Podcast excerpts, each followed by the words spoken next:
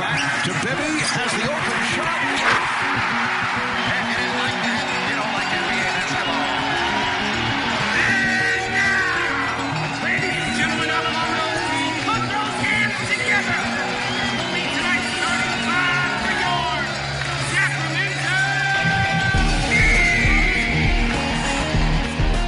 five for your Sacramento Kings. Welcome to the Kings Insider Podcast on C S N California dot com. Introducing your host, Sacramento Kings insider, James Ham. Welcome to the C S N Kings Insider Podcast. I am James Ham. Joining me as always, Mister Aaron Bruski of hoop dash ball dot com. What's up, baby? Not much, man. I'm enjoying the summertime. It's been good. You know, it's very slow. We we take these, there's two to three weeks like this, maybe three to five weeks like this, and we just enjoy these weeks. Because before we know it, next year there'll be like maybe two weeks. And then three years from now, there'll be like one week off. Pretty soon we won't have any time off. That's right. Well, I'm going on like day three million of no A C. So, you know, it's not quite as pleasant. Although I did go to Santa Cruz and avoid the heat. Uh, we had a soccer we had a soccer tournament this weekend, which is why the podcast is late. I'm sorry, people. I know some of you are freaking out. Uh, but, yeah, the podcast is a, a few days late, which is unusual, but, uh, you know, it's kind of a quiet time. We we do have some stuff to go over, but uh, it's also kind of the, the dog days of summer, a little bit laid back. Sometimes we got stuff to do, right, Aaron? Yeah, you know, and if by waiting something else would have popped and given us more to talk about, that would have been a smart move. Yeah, yeah, but nothing did pop. Uh, and, and that's, I, I think we're going to start there. We have this this giant elephant in the room. And the giant elephant in the room is not DeMarcus Cousins. It is Rudy Gay and his status with the Sacramento Kings. The Kings have been trying to shop him for, it, it sounds like about since the season ended. And they haven't been able to consummate a deal that makes sense for everyone involved. And Rudy Gay's getting a little chippy with that. He spoke to our good friend Blake Ellington of Sacktown Royalty last Monday at his basketball camp here in Rocklin, California. And he was very clear to to Blake that, you know, he wants to know what's going on. He's confused. You know, the communication's horrible. And, and he really just kind of threw Divac and his staff under the bus and then backed up over him like six or seven times. Um, what are your thoughts on that, though? Just the approach to go to the media and to have that conversation when you haven't officially asked for a trade, although there may have been a little bit of uh, wordplay there by Rudy Gay. Yeah, I, I, I was a little surprised that he made this particular move, but then knowing how Rudy talks and, and how open he is at times, I think maybe he probably wants it back because uh, I don't think it's going to help him or make him look good. But it wasn't surprising to hear that it slipped out that he's frustrated and, and some of the frustrations dating back to last season. And I thought it was interesting. One of the comments he says is not about coaching, and almost as if that was maybe a dig at, you know, hey, this is all George Karl's fault. And him saying, well, no, you know, there's some other stuff here that that wasn't all George Karl's fault. And I almost wonder if that was a shot across the bow at DeMarcus Cousins. Um, and then Rajon Rondo, uh, with him and Rudy being so close, I thought it was interesting that he um, didn't necessarily single Rajon out. And I thought Rajon was the biggest problem for Rudy Gay on the court in terms of not getting the basketball, which I know Rudy cares about quite a bit. Well, and so, he was factually inaccurate when he brought up Rajon as well. But go ahead. Yeah, right, exactly. And so I think with Rudy, he just – I don't know if he's evaluated his own role, you know, within last season's struggles. I mean, he didn't play hard towards the end of the year, and, and I think he kind of threw it in. But that that set aside for a second, he's frustrated that the Kings basically came in with no real plan last year. And they tried to make a go of it with George Karl. And yes, that's what you do when you sign to sign a coach to a long-term contract. But they didn't tell George what he was allowed to do and not allowed to do. So George came in and he had his cacamamie offensive and defensive systems. They didn't work. He didn't adjust. He made bad coaching decisions. And nobody within the Kings went to him and said, hey, George, this has got to stop because we're going to get rid of you. And the reason why we didn't – or the reason why they said that we don't want to get rid of you is because they were afraid of the blowback of firing an, another coach within, like, say, six months. And that was the position that they had put themselves in by getting rid of Michael Malone. So Rudy's frustrated with all of this, and, and correctly so. I mean, they they come in and they tell the guys that George Karl's gone, and then they come back and say, oh, well, maybe not. And that was some the blowback from the minority owners, as well as some folks in upper management that didn't want to pull the trigger on that. And and they thought that George Karl was a pretty good scapegoat, you know, for the season's troubles. So that is why Rudy's frustrated. We all get that. Um, I can he see have... a little bit of the – he was frustrated with the sins of the past as well, though, which is something that I got out of that when I read it. I, it was like he really, really got burned when he he got talked into – talked into, which is a very polite way of saying, you know, the Kings let him play out his nineteen point one million dollars final year of his previous contract. He It wasn't a real difficult, you know, talking – to get him to play for that. that. So he was traded to the Kings in December. He still had, you know, sixty games left at, at whatever his salary, sixteen plus, seventeen plus million. But the next year he had a player option at nineteen million. He accepted that player option. He was talked into accepting the player option, which again, that wasn't a difficult sell. He was going to chase that money because he wasn't going to get that money anywhere else. And then they talked him into, in November, signing a three-year extension, and the three-year extension, of course, we're seeing it play out. We're in, we're entering year two of the three-year extension, and then it has the last year as a player option again. But I think Rudy Gay really, really felt burned all the way back then because he signed his extension, and then just a couple of weeks later, Uh, Pete Alessandro and management and ownership and everyone you want to heap in, every everyone under the moon, decided to fire Michael Malone, and it just really burned him to the ground because he thought they were building something, and then it was starting all over again, and then starting all over three times in one season, and all those people who did that are gone.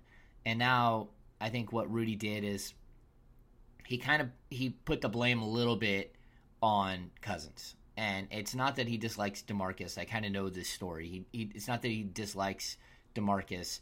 He just doesn't think that they complement each other as players. And he would rather go somewhere where he can complement someone and someone else could come in and complement Cousins better, which again is like a three and D wing, not a ball dominant uh, guy who pulls up and, and crushes all of the spacing on the floor for Cousins, who's trying to work the post.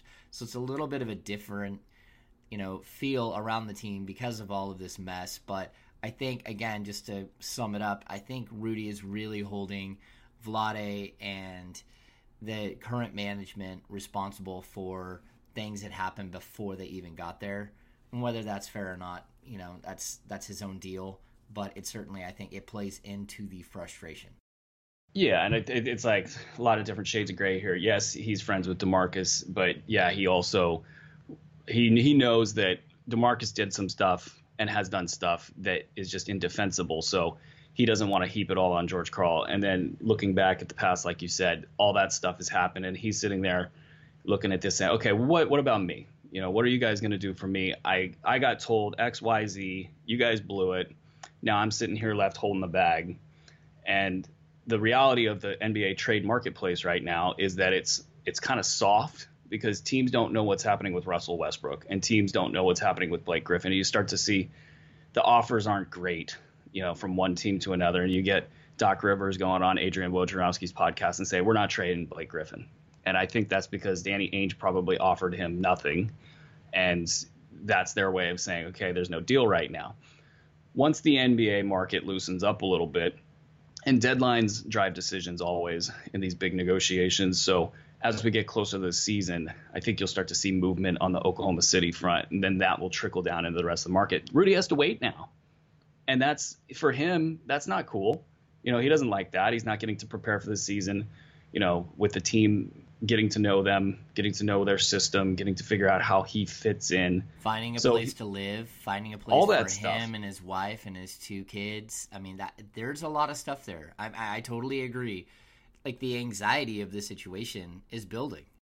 And from Vlade's perspective, he's like, well, you know what? This is the way business goes. Like, as a player, I didn't get that call from management, and we don't do that as as an industry. We don't. Maybe it's smarter to do that, and, and there are teams that do do that, but what are you going to call and say to Rudy? Yes, Rudy, you're on the trade block. We're, we're not sure if you're a part of this team. You know, how does that help forward the situation? It, maybe it does, maybe it doesn't. And certain general managers will go out there and be proactive like that. And others say, you know what, we're going to talk with you on these tough issues on a need to know basis. And that way it stays cleaner. And that's a stylistic issue. And you notice that Vlade then put a call in to Rudy to smooth things over. And, and I don't know, I don't know how to grade that. I'm not on the phone listening to those calls and, and how that's going. 'Cause I personally would probably want to call Rudy up and say, hey, this is what we're doing. You know, sorry, tough luck, but, you know, we're going to do everything we can to put you in a good place. But can he even promise that? He can't promise him that. Vlade's going to do what's good for the Kings, and it might not be what's good for Rudy. It might be another bad backwards move for Rudy, depending on how Rudy views it. And maybe he gets traded to Philly, or I don't know. Philly's an up-and-coming team, or gets traded to, you know, some team like Brooklyn. I don't know. And I'm just throwing hypotheticals out there, places he might not want to go, because as a veteran of his age, he probably wants to play with a good team. Well, I, I get all of that, but here's sort of the issue. Rudy Gay, at, at again, we're going to play the semantics game all we want here, but Rudy Gay made it very clear to the Kings at his exit interview, which is the day after the season ends, that he wouldn't mind finding a new address. And the Kings told him at that time, we're going to do our best to find somewhere to to send you. And he said, thank you. And in the meantime, the Kings have done their best. They shopped him to Indiana. We know that. They've shopped him to a couple of other locations that aren't floating out there. But at the end of the day, they aren't going to give him away for nothing. And so it's not, let's just make Rudy Gay happy, because it, you brought up, again, the Blake Griffin, Russell Westbrook thing. And I always find it really interesting. In the N B A, draft picks are worth gold. But for some reason, they're worth so much more at the February trade deadline than they are today. So as opposed to trading for a player now and making and one team taking a step back and getting a draft pick for next summer, everyone just waits and sees how crappy all the teams are, and then it's like, okay, well, let's pick off that player. Let's pick off that player. He's going to be available, so let's go after that guy. And I get it to a certain extent, but if I'm the Sacramento Kings and someone's offering me a really nice draft pick right now, and of course the N B A, the draft picks can vary on what whether they're going to be really nice or not. But if I'm hearing that right now, the Kings are willing to take a young rotational player, and that doesn't mean a top five player on your team, but a young rotational player and a pick. They're willing to do that. And Rudy Gay has to be patient and let the process play out, because this is an unprecedented free agency period. It's the craziest thing anyone's ever seen. I mean, I, I just watched the Portland Trail, Trailblazers basically add what uh, Evan Turner and no, and nothing else. Like, the rest of their team is the same exact team, and they've spent like four hundred million dollars or something. It, it's just the craziest time we've ever seen in the N B A, and you gotta have to wait and see how it all plays out before you can start making a big move for an offensive-minded scorer that can help you. But, I mean, really, he could help a playoff team. But, again, the Kings have needs. They need a, a backup point guard or a starting point guard. So, I mean, we're just in this giant mess. And sometimes you have to be patient. Although patient doesn't feel good, you have to be patient. So I had no problems. I mean, I I spoke to to Vlade, and you know, he specifically told me, well, if Rudy's got a problem, he can call me. And to be honest with you, I agree with him. If you're the G M, you don't have to keep them in the loop the whole time, because you know what? When you keep someone in the loop, what do you think happens? Rumors. Rumors keep going. Agents will play the agent game. Players will tell their friends. Their friends will start telling people, oh, I think Rudy's going to go to the Lakers, or I think Rudy's going to go to Minnesota. Whatever it is, you have to keep it all in-house. And they were honest with him. We'll try to find you a spot to play. And, and until that point, until we can trade you, you're gonna have to sit there and and just, you know, deal with it. This is the reality of who you are as a basketball player, where we are as a franchise, where the market is for the N B A, what we need, what other teams need. You're stuck in a in a situation that may not be comfortable, and it may be until February that you're stuck here. But or maybe even next summer when you opt out and you got to do it then. But right. I don't think anyone's done anything horribly wrong here from the Kings side. Yeah, I hate dissecting this stuff because anybody that's listened to this podcast for a couple years now knows that we've covered it all ad nauseum. And it's all this stems back to the fateful decisions of X amount of years ago. And that's really what it's all about. There's not a lot of new stuff to, to rehash.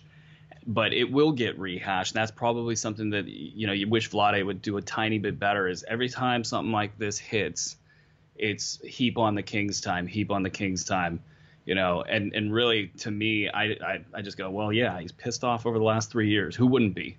Next topic. Well, hey, but we can't. We can't. We got to explain it at least a little bit. Yeah, I, I mean, I get Rudy Gay's frustration, but there is a reality. And the reality is, hey, look, man, number one, you had a bad season.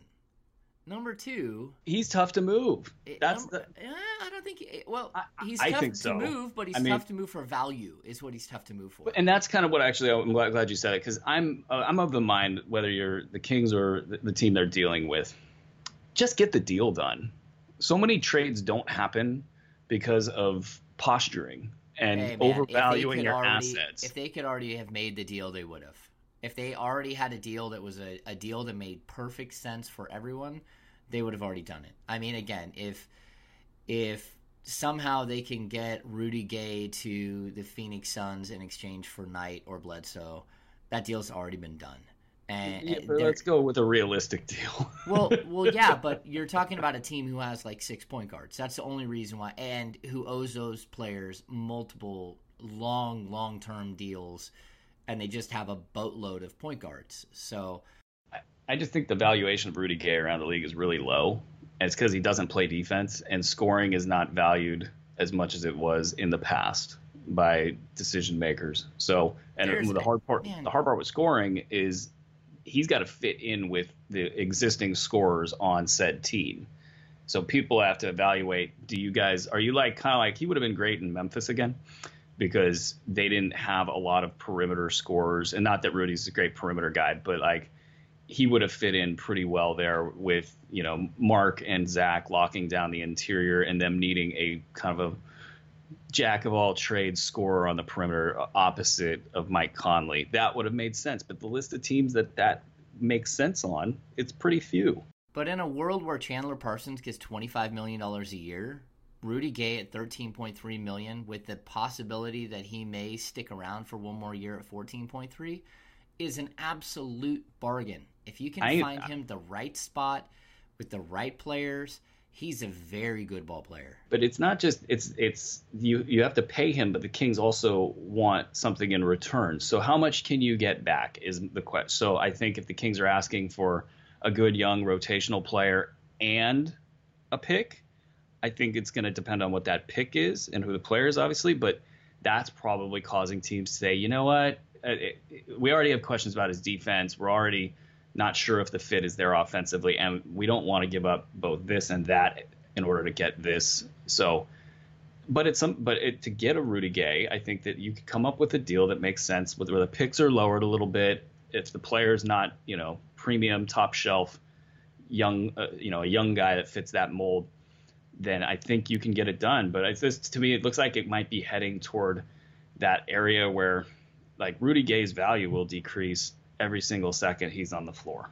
Unless I, I kinda, it doesn't, unless it unless like he his, plays really well. I like his fit with this Kings team. I'm not gonna lie, and maybe he doesn't agree. You know, he he doesn't like. I I don't know this for sure, so I'm not gonna say this as it's a fact that he doesn't like. You know, the fit with DeMarcus. I like his fit with De- DeMarcus. I like his fit on this team. I think this team needs scoring punch, so it's almost like a best case scenario for him. Um, but he's got to play defense and. I don't know if he's got the lateral quickness to play defense anymore. So even if he wants to, he might be against it. Now, if he is unhappy about his role or he's unhappy about something, maybe he doesn't play defense quite as well. So he's going to have to be happy about his role, come in and play hard, if assuming he's still with the team. And then we're going to have to see what his lateral quickness is like, because he couldn't stop anybody last year, even when he wanted to. I think the Kings believe that if it all plays out that he's still a Sacramento King, that he's going to come to camp and he's not going to cause problems. He He's not a problem guy, just so people know. He is so laid back. You know, he it's almost he's almost too laid back, too smooth, and and that's part of the issues that some people have with him. It's that, you know, they're not sold that he's one hundred percent dedicated to being a star, you know, to being like his talent level and his production level are close to what they could be. But most people believe that he could have been like an all-star level player for most of his career, that he has that kind of talent. And yeah, so, he won't cause it in the locker room, but if he comes uh, out and he doesn't play hard defense, then that team will erode from the middle out. Well, like, no, he, I, if he doesn't play hard defense, then Omri Caspi and Matt Barnes eat, and Garrett Temple eat every minute at the small forward spot. And, well, and but then and his right, values, then, his values goes to nil. Yeah, and yeah. They don't get it. That's why I'm a proponent of, in these situations, getting rid of the asset early versus waiting it out because you don't like the deal that you're getting. You got to be really careful with that stuff, because if you wait and then it spirals out of control, now you're just talking about nothing. You got nothing in your hand. And, you know, you you started the summer with Kosta Koufos, Rudy Gay, Ben McLemore, all looking like pretty packageable deals. And if you wait too long, you know, you got to keep Kosta now because because you can't put the, the kid out there. And what's Ben McLemore really? He's not the centerpiece of a trade. He's a nice throw-in. Yeah, what his, his value is it. And, and you know what? I again, I think it might come down to this, Aaron. Is Rudy Gay more valuable to the Kings as just than he is to anyone else right now? And, it's possible. And, and you can say the same thing about Ben McLemore. Is he more valuable to the Kings than he is to anyone else? Because if you're willing to take Uh, the former, you know, what was he in number seven pick? The former, your uh, another top ten pick, and just give him away. I- I've heard his his value uh, is a early second round pick. That's his value. Like they could deal him tomorrow for an early second round pick. But those second, early second round picks are actually quite valuable. Um, in, well, yeah, but I mean, but, you're taking a twenty-three-year-old kid who still has a ton of potential, and you're giving him away for a pick that really is is three years away from helping anyone. And you know, you're hoping that you've got something there, and so the Kings, really, he's more valuable to to them I, I was, than he is to anyone else. Sorry to step all over you there. I. I really was hoping that something extra was cooking with Charlotte, because I just thought that, you know, they had already rolled the dice on Jeremy Lamb and gotten good results. You know, they were they were thin at the wings. I thought that he could do really well there. And um, I thought maybe there could be something cooking because of the, the draft day deal. Um, but that obviously didn't play out.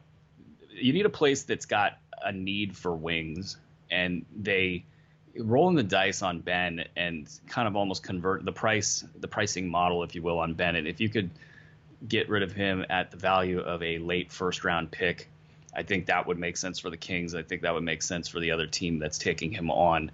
Um, you, you're looking at a guy who's got all the tools. He's got a great stroke.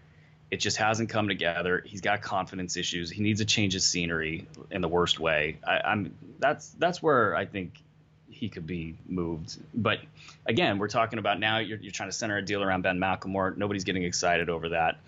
I don't know if teams are even talking to the Kings at that point. No, at, but he know, would it, make sense to like, but to, as a sweetener to Cleveland for their first round pick next year. That would make sense to me. Oh yeah. And that's actually a place that's been interested in him in the past. Yeah. I but, mean, their first round pick is going to be one of the worst three picks in the draft. And so you're looking at twenty-eight, twenty-nine, thirty. I mean, I, if the Kings could make that deal, I think they would. But, but then I, I they got to worry about J R. Smith right now, and that's the dominoes thing. Is once they figure out the J R. Smith thing, I think then they will figure out if they're interested in a Ben McLemore. And it's kind of interesting that it, they wouldn't make a move on Ben, just so they're in a position of some leverage with J R. Smith, but at the same time, I think they know that if they take on a Ben McLemore, it would probably upset J R. Smith, and you've got him in a good place, so why rock the boat? Yeah, you know, yeah. You're going to end up overpaying J R. Smith just to keep the band together. Just make sure that he's not upset with you that you got his successor, if he viewed it that way. Yeah, and uh, the reason I bring up the Cavs isn't because I, I just think he's a wonderful fit and he's going to go there and prosper. And it's because uh, Ben McLemore and LeBron James share the same agent. They're both Rich Paul guys. Is that what is that what this guy is? That what his yeah. name is? Yeah, yeah. Mm-hmm. They they both have the same agent, and I think that he might be a guy, if under the right circumstance, uh, could blossom.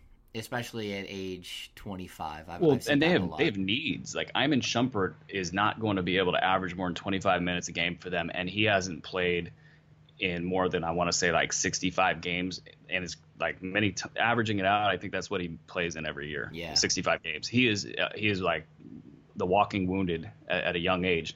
So you need young legs, and yeah. he can come in and defend, and you know LeBron will be able to get through to him.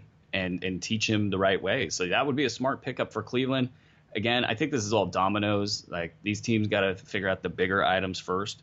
And if the bigger item is Ru- Rudy Gay, you, you have questions about how do you fit him in. So it might be the case that he's playing for the Kings on the on opening night, and wouldn't that be fun? Yeah, I think it would. And, and, and if that happens, I think Garrett Temple becomes your backup point guard and your starter on opening night for the first couple of games, whatever it is going to be that Darren Collison has brewing, which is coming up. I think that's, I think it's August eighth when he goes in. Uh, yeah, we're coming up to that date when he has, uh, we'll find out what exactly is going on with him um, and how long the N B A, the N B A usually acts pretty quickly once something is determined. And I expect something to be determined at that hearing. I expect a, uh, some sort of either plea deal or, or something to go down that day. And, and then we'll move forward from there. So, uh, all right. So, so Aaron, I guess, I guess the question that we'll ask, is it fair to leave players in limbo? It, players like Ben McLemore, Kosta Koufos, Rudy Gay, is that just part of the game and they just have to deal with it? Or is there another way to deal with this situation that, that makes sense and doesn't require Vlade Divac to say something to the press about, you know, one of his players going to the media? I, I don't know. There's there's nothing fair about most businesses, but especially basketball. This is as cutthroat an industry as you're going to see out there. I don't think it. I, I think that there's a best practice, but at the end of the day, I don't think that the, the team is obligated to the player, and I definitely don't think the player is obligated to the team. So at some point, end- somebody's got to be obligated because they're getting paid thirteen point three million dollars or eight million dollars or four million dollars. Which is what, you know, if Rudy and Kosta and, and Ben are getting paid this year. I don't think he's obligated to, to say anything that's P C. Uh, I, I mean, at the end of the day, he's got to represent himself well. He's got to represent his city well. He's got to represent the team well. But I, this is all negotiations. So, I, I mean, if it crosses the line of, you know, the old Draymond Green Instagram – yeah, that's that's that's not good. That's bad. Uh, but you like know what? This I, stuff. That is exactly what popped into my head. At what point? At what point does Team U S A go, dude? This isn't the first thing he's done this summer. You know, it, don't punch people, and and don't put your, your junk on the internet. I mean, it's it's pretty basic. You're representing your country. I know we're going to Rio where there's going to be chaos and, and wild stuff, but still, like. Is that too much to ask? At least we're not seeing that, right? The Kings. Draymond's mastered the art of saying, like, oh, yeah, yeah, yeah, that's bad. The, the, you know, I'm sorry about that, but, but let's move on. And DeMarcus is is over there like, dude, I, they like, literally would would ban me oh. from the league. I would have been kicked off Team U S A if, if I had, uh, uh, you know, they run stories when when DeMarcus Cousins get a compliment from somebody. They go, Team U S A, Jerry Colangelo complimented DeMarcus Cousins on Sunday. Yeah, like... yeah, that's it. I mean, that's what you're waiting for. It's crazy. Okay, so I guess let's let's finish up here with uh, DeMarcus Cousins. And you and I have been discussing how well he's been playing for Team U S A. I have to be honest with you, man. To me, like, Team U S A is likely going to roll through and dominate everyone. Although we did go through, Spain has a really good team. France has a, a pretty decent team. Um, but DeMarcus, to me, he's such a unique talent that I am willing to call him the X factor for this club. Because I believe that when you look at the Golden State Warriors, that Draymond Green is the X factor. That someone is going to step up and score thirty almost every night. And this year it's even more. I mean, you could have three guys go for thirty in one night. And Clay yeah. and Steph and, and K D.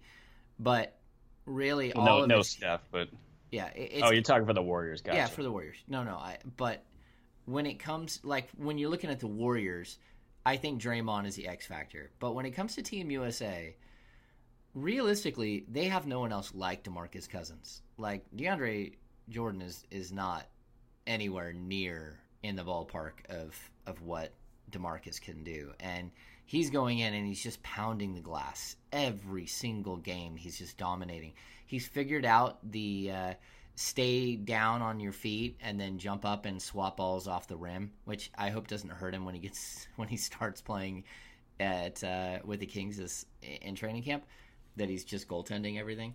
But he sure does look to me like the only player on his team that can do what he can do, where that team is filled with shooters and scorers and drivers and just nothing but a huge group of guys that are extremely talented.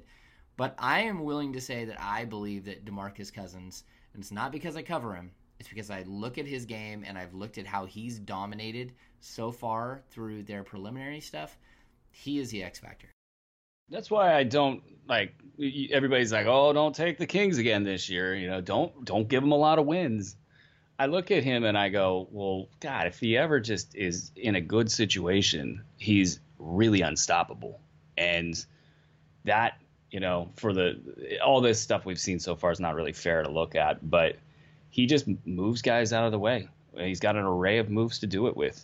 And oh, when you surround him, yeah. Uh, yeah, China's terrible. All these teams are terrible, but he's going to do it against everybody else too.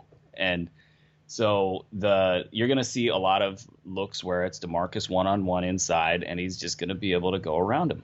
It's going to be that simple. And he can go through him if he wants to as well. You have so many shooters. It is, and they're such good ball handlers that, I mean, really, they're just moving the ball on a string out there.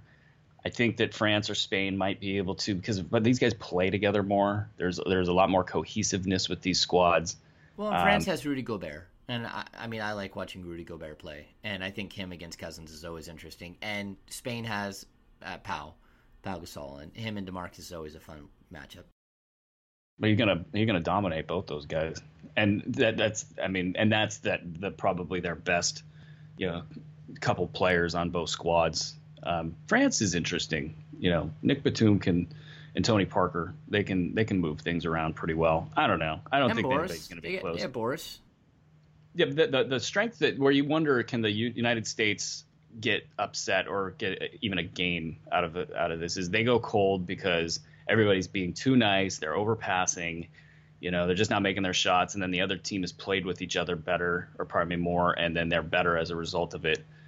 That's the only thing that I can see happening. They come out and hit sixty percent of their shots. I, I think I heard Zach Lowe say this on a podcast. Is they come out, hit sixty percent of their shots, and the United States comes out and struggles, hits thirty, and they get we get a close half of basketball before they pull away and win by thirty. Yeah, yeah. I mean, watching uh, Cousins against China was just like, oh my gosh. And then when we had him for a media session right afterwards, which is the strangest media thing of all time, you just kind of like line up against a rope, and they bring a guy over here or a guy over there, and he stops and talks for a second.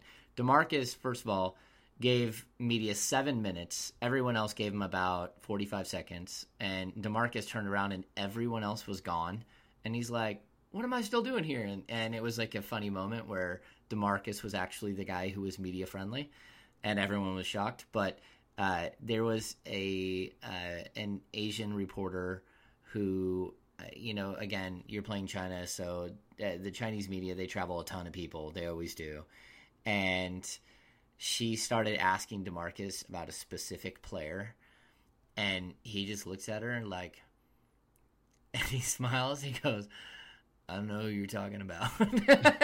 And she's like, well, you know, he was drafted by the Houston Rockets. He's like, he smiles. He's like, I don't want to be mean, but I don't know who you're talking about. I, I don't know, you know, like, and she I, asked, like, well, what do they need to improve? And he just, like, he just smiled. He's like, his name recognition. That's I don't what know what to, to say to you, because that wasn't, like, what is what do they need to improve on? They need to improve on the fact that they can't play against an N B A player. That's what, I mean, sadly enough, that's what he was trying to say. Like, I, I can't give you, like, a... that guy needs to do this or that, because realistically, he's not an N B A player. I mean, Yi Jing Lee was right there, right? It would be interesting to see why, you know, like, why is he so sour with the media and, and like the S A C media? Is it really just the encounters with a, with a few handful of the S A C media that haven't really done him right? Or oh, is Cousins? It? Yeah. Because oh, no, he's dude, generally jovial. Back. No, it dates back to Jay Billis, like, running him, you know, throwing stuff out there from his high school days about him getting in a fight with a with a bus driver, or, you know, all of these things that have been said about him that are, to him, have been taken out of context. And he's always said, like, look, I've never been arrested. I've never done anything that was criminal. You guys, you know, everyone acts like I'm the devil.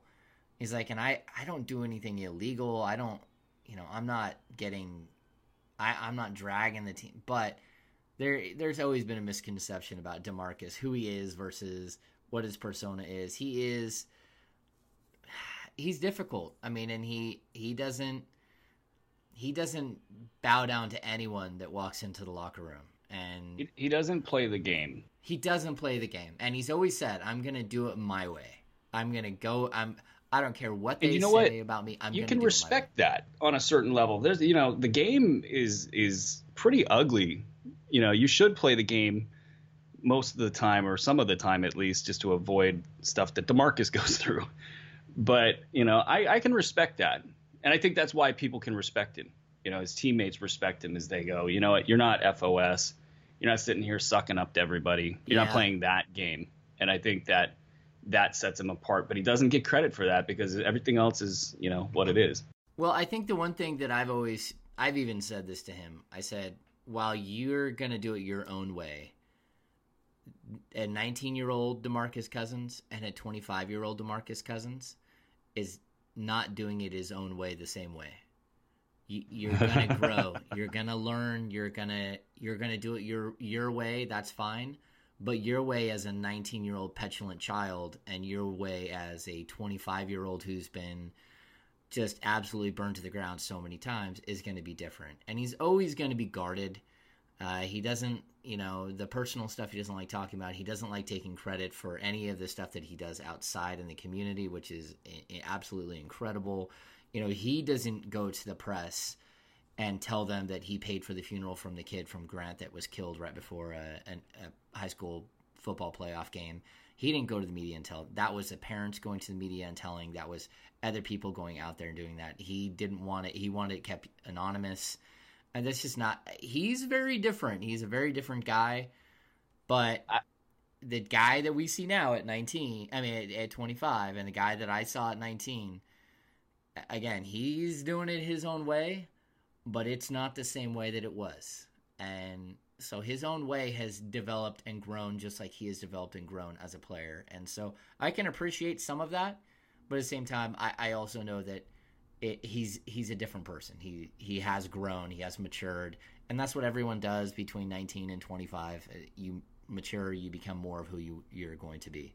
That's a crazy thing. All these guys are so young, and they, they mature at a different rate than the rest of the public. And I'm a, I bet at, when he's forty, he's going to give some great advice because he's going to be able to look kids that are eighteen in the eye and be like, I totally know where you're at. I did that, and now let me tell you how I'm going to do it at forty. It's going to be completely different. But, uh, yeah, well, I mean, it's a big year for DeMarcus. I think he's he's in shape to a certain extent. One game that I thought was fun to play is just spot shadow him on the court and watch how he runs up and down the court.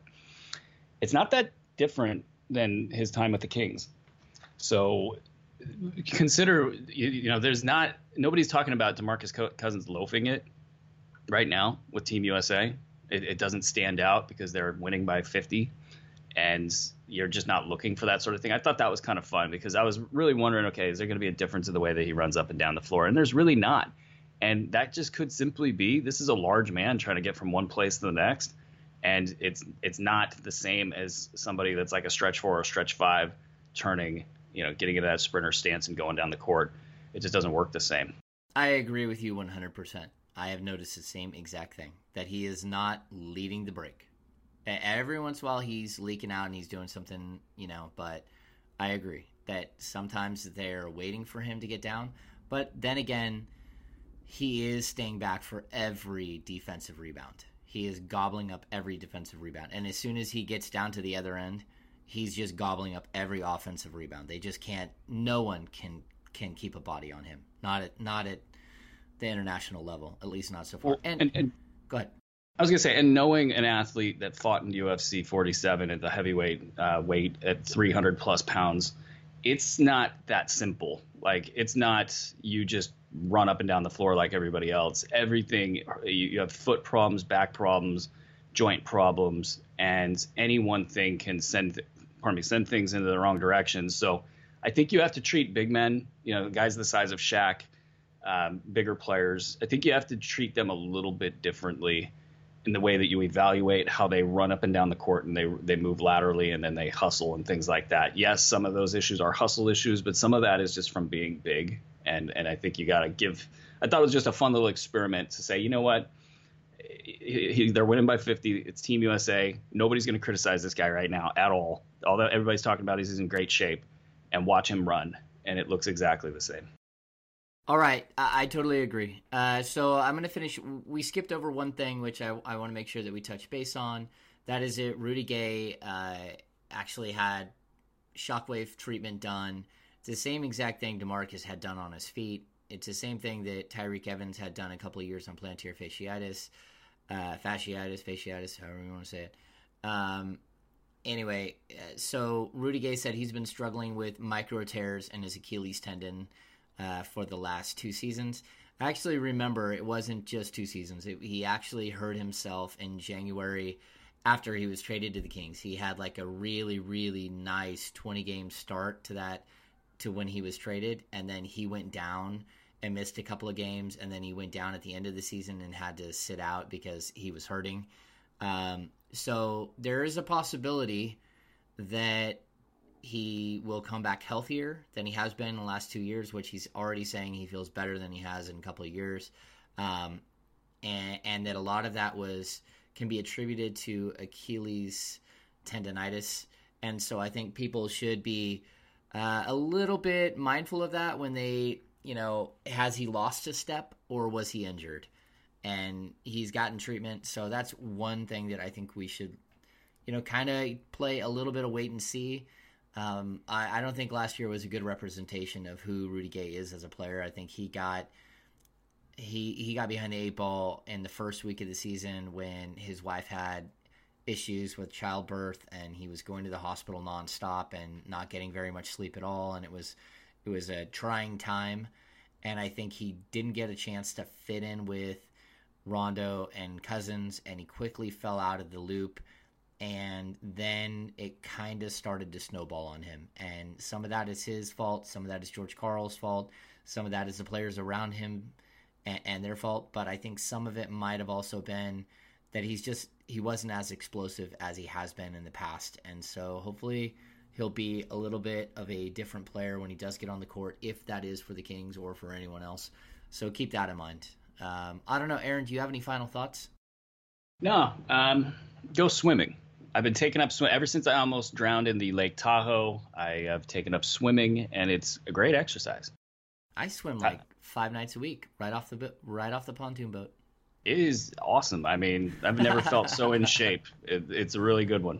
And I'll tell people this, like, just so you know, I, we, I have a good friend uh, named Jody Genesee, who is a beat writer for the Deseret News, and uh, you can follow his uh, his journey with weight gain and weight loss. He has a blog, and just just find Jody Genesee. He's been on the show before.